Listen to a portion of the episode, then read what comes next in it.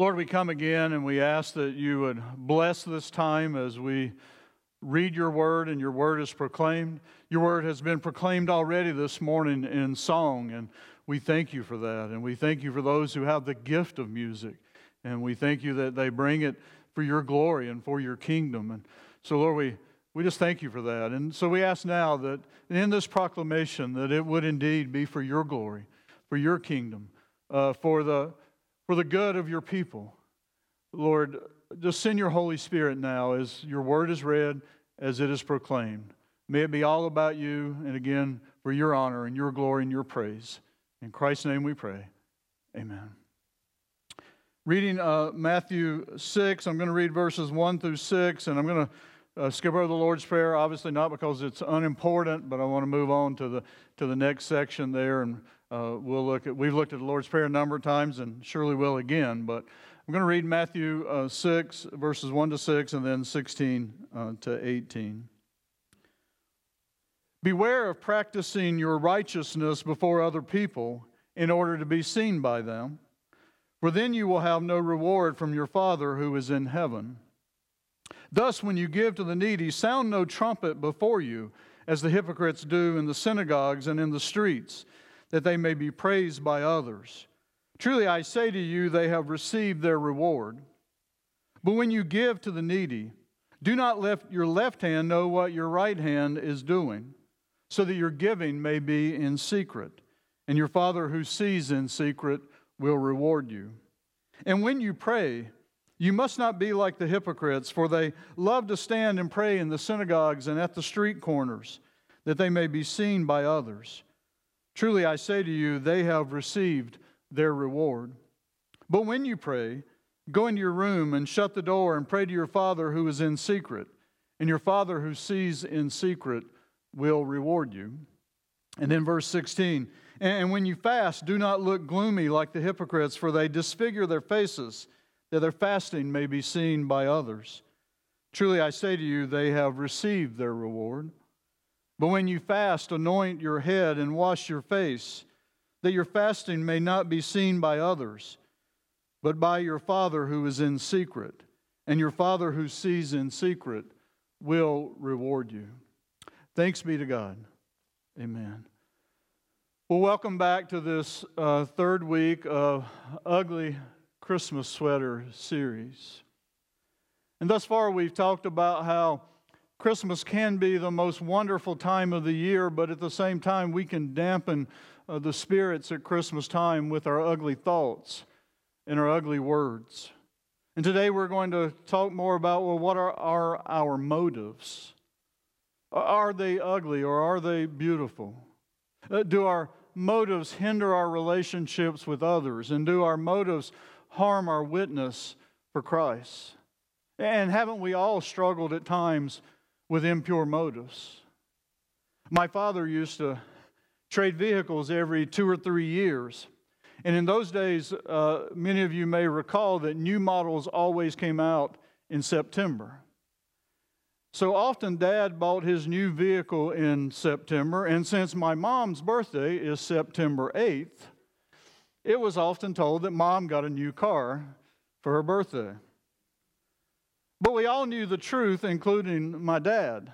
It became a, running joke in my family that the mom was blessed among women because she got a new car or a new pickup every two or three years. We all knew, knew, though, that the motivation was not to bless mom, but because dad loved new cars and new trucks. Like father, like son. A running joke in our family is that for a number of years, for Christmas or for Mother's Day, I got Jeanette some sort of handheld back scratcher or massager so I could supposedly pamper her occasionally with a back rub. But we all knew, you know, she's already shaking her head. We all knew that Jeanette was going to use it far more on me or on the girls than it was ever going to be used on her. We all knew the one in our family most likely to pamper the rest of us. I promise you, I had good intentions, but my motivations were way out of line. They were clearly not very pure. Each of us make decisions based on different motivations. And it's important for us to pay attention to our motives because they can result in God's glory and a blessing to others, or they can result in putting all the focus on me. And the mark of a Christian is service to God and to others. Our, our motivation should be a desire to bring glory to God, and uh, it should be the motivation to love God and to love others in a way that treats them better than we treat ourselves. But you see, we're always tempted. We're tempted by our sinful nature for our motivations to be all about self, our desires, our plans, our glory, our advancement. And listen, I'm not suggesting that the motive can never be self. But uh, as Christians, I think we all know that life must not be about just about me and mine. Jesus was surely concerned about motives in our text this morning. Verse 1 Beware of practicing your righteousness, righteousness before other people in order to be seen by them. For, when, for then you will have no reward from your Father who is in heaven. And the word translated to be seen or to be noticed is in the Greek theaomai, from which we get the word theater theater. The message emphasizing the notion of theater or performance paraphrases verse 1 Be especially careful when you are trying to be good so you don't make a performance out of it. It might be good theater, but the God who made you won't be applauding. Jesus is warning about practicing righteousness or doing good to be noticed, to be gazed at. He, he's warning against making a spectacle of our good works. When our motive is, is showing off before others, it may be good play acting, but it's not real. It, it may be good acting, but it's not genuine. The motive of such good works is not serving God and others, but in bringing glory to God. The motive is magnifying self if we're not careful. The motive is for us to look good before humankind instead of making God look good, and God knows our motives. Well, after this strong warning, Jesus gives some examples in verses 2 and 4. He says, When you give to the needy, sound no trumpet before you as the hypocrites do in the synagogues and in the streets, that they may be praised by others. Truly, I say to you, they've received their reward. But when you give to the needy, do not let your left hand know what your right hand is doing, so that your giving may be in secret, and your Father who sees in secret will reward you. Giving to the needy was also referred to as the giving of alms. And the rabbinic tradition of that day had carried that giving to the extreme. It was even taught that, that giving alms could save a person, that giving alms could somehow atone for sin. So some Jews even believed that, excuse me, that salvation was easier for the rich because they could buy their way into heaven by giving to poor people. They naturally, therefore, brought attention to their giving. Now, we don't know whether they actually literally uh, blew a trumpet or not. Uh, there's not a lot of evidence from history, but we think what Jesus was talking about here was it was a figure of speech to describe the attention some people sought. He's saying it's as if they blow a trumpet and say, Look at me, look at me, and what I'm giving. Certainly in the church today, no one blows a trumpet when they give, but there there are other ways that we can draw attention to ourselves. Early in ministry, an elder brought a rather large check to me uh, from a member of the church. And actually, this person wasn't a member of the church. They were, uh, their children were just active in our youth and children's program. And, this, and the elder brought the check with this message Mr. X, we'll call him, said, If you continue to minister to his children, there will be more where that came from. To which I replied, perhaps wrongly, perhaps too much as an arrogant young pastor, You may thank Mr. X for me if you so choose. But also, please tell him in regards to his children, his money has very little influence. I will treat his children, as long as I'm pastor, the same way I seek to treat every other child in the church. You see, his motivation was wrong. If he wanted to give to our youth and children's program, that's great. But he should have done it privately. I believe he very much wanted this influential elder and myself to see the amount of his check. And the second way was that, that he made it all about his children instead of having the motivation for it to be for all the children of the church. His motivation seemed to be centered on me and mine. Jesus goes on in our text to, to give some other examples because it's not just with our money that we have trouble with that. He said, verse 5 When you pray, you must not be like the hypocrites, for they love to stand and pray in the synagogues and at the street corners that they may be seen by others. I remember very well being told by a seminary professor don't trust a pastor who totally changes his voice when he prays. You've heard it. Oh God.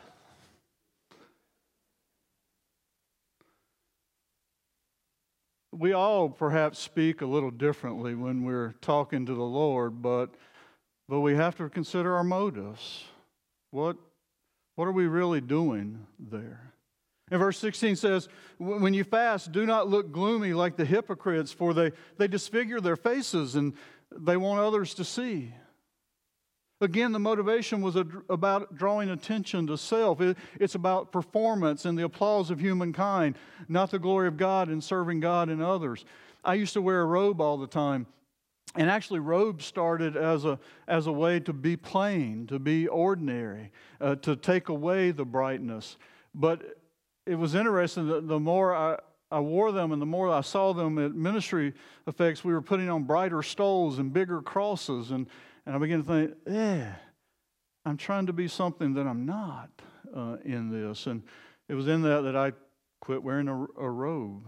Uh, nothing wrong with wearing a robe. They were actually meant for a very, very good thing to make everybody the same uh, up here. But things to think about.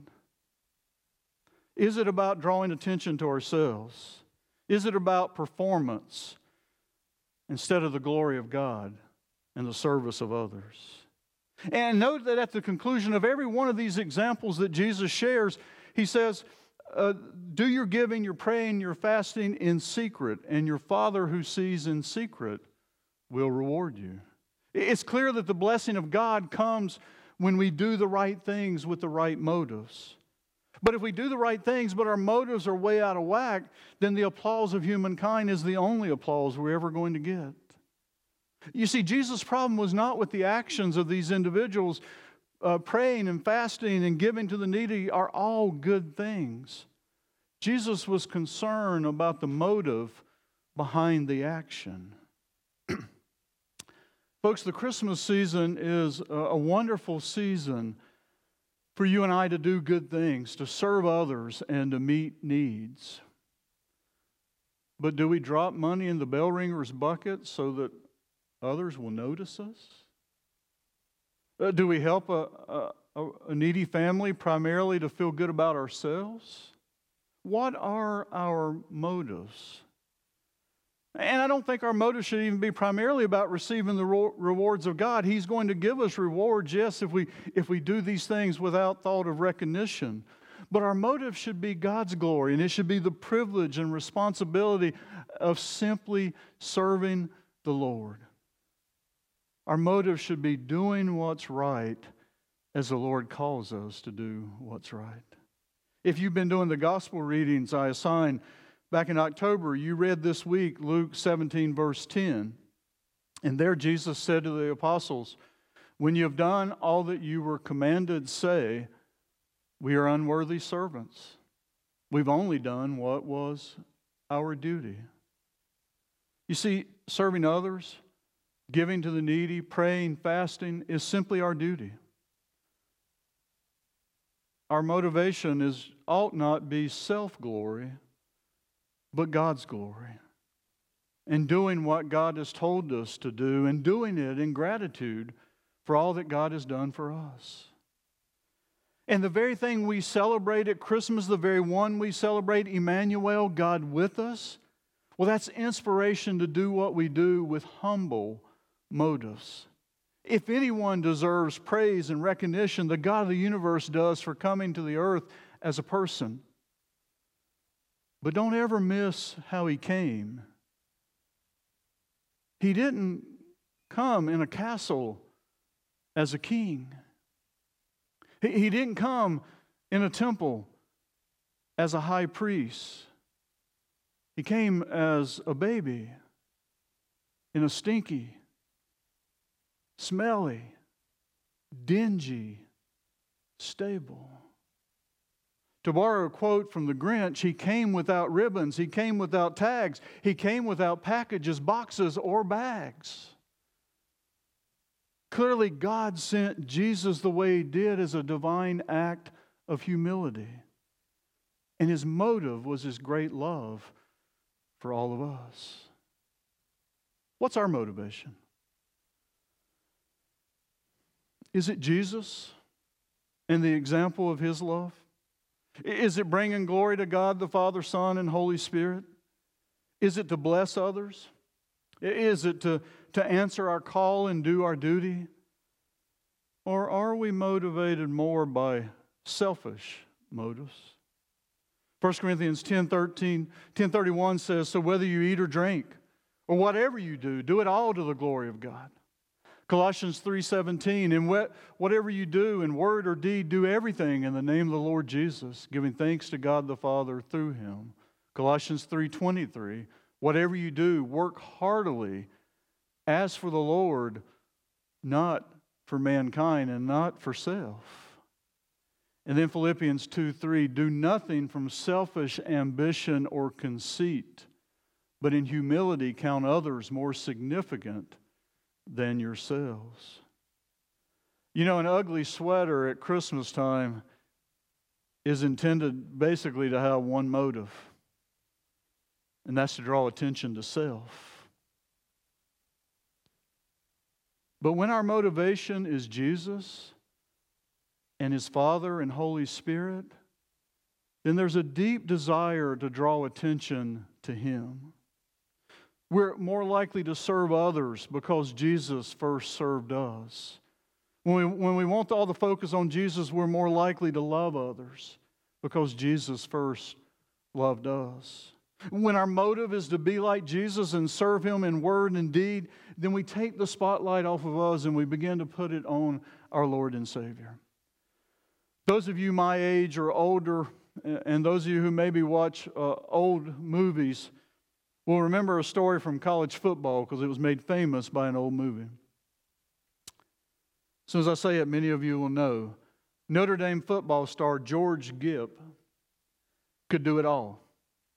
He could run and pass and punt with unparalleled skill. By the end of the 1920 season, Gipp was a football star. But on December 14, 1920, young George Gipp died of pneumonia. But thanks to a movie in which former President Ronald Reagan portrayed Gipp, the story of George Gipp lives on. As the story goes, later on, on November the 10th, 1928, Notre Dame was playing undefeated Army, and they were tied at halftime in a great struggle for victory. And it was then that Notre Dame coach Knute Rockne told of being at the dying Gipp's bedside a few years before. And Rockne recalled how Gipp feebly said, Sometime, Rock, when the team is up against it, when things are going wrong and the breaks are beating the boys, tell them to go in there with all they've got and win just one for the Gipper. And they did. Motivation makes all the difference.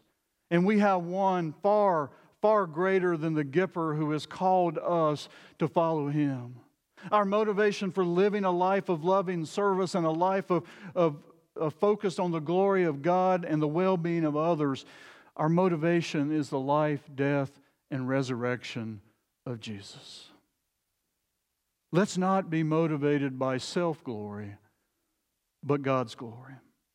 Let's not be motivated primarily to serve self, but to serve God and to serve others. May we work heartily as for the Lord and not for humankind. And do nothing from selfish ambition or conceit, but in humility count others more significant than ourselves. Let's pray together.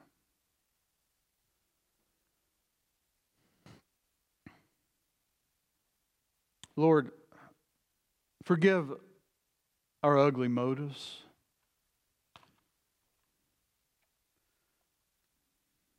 It's so easy to become self focused and self absorbed. I'm as guilty as the next. And this series has been at times hard to swallow.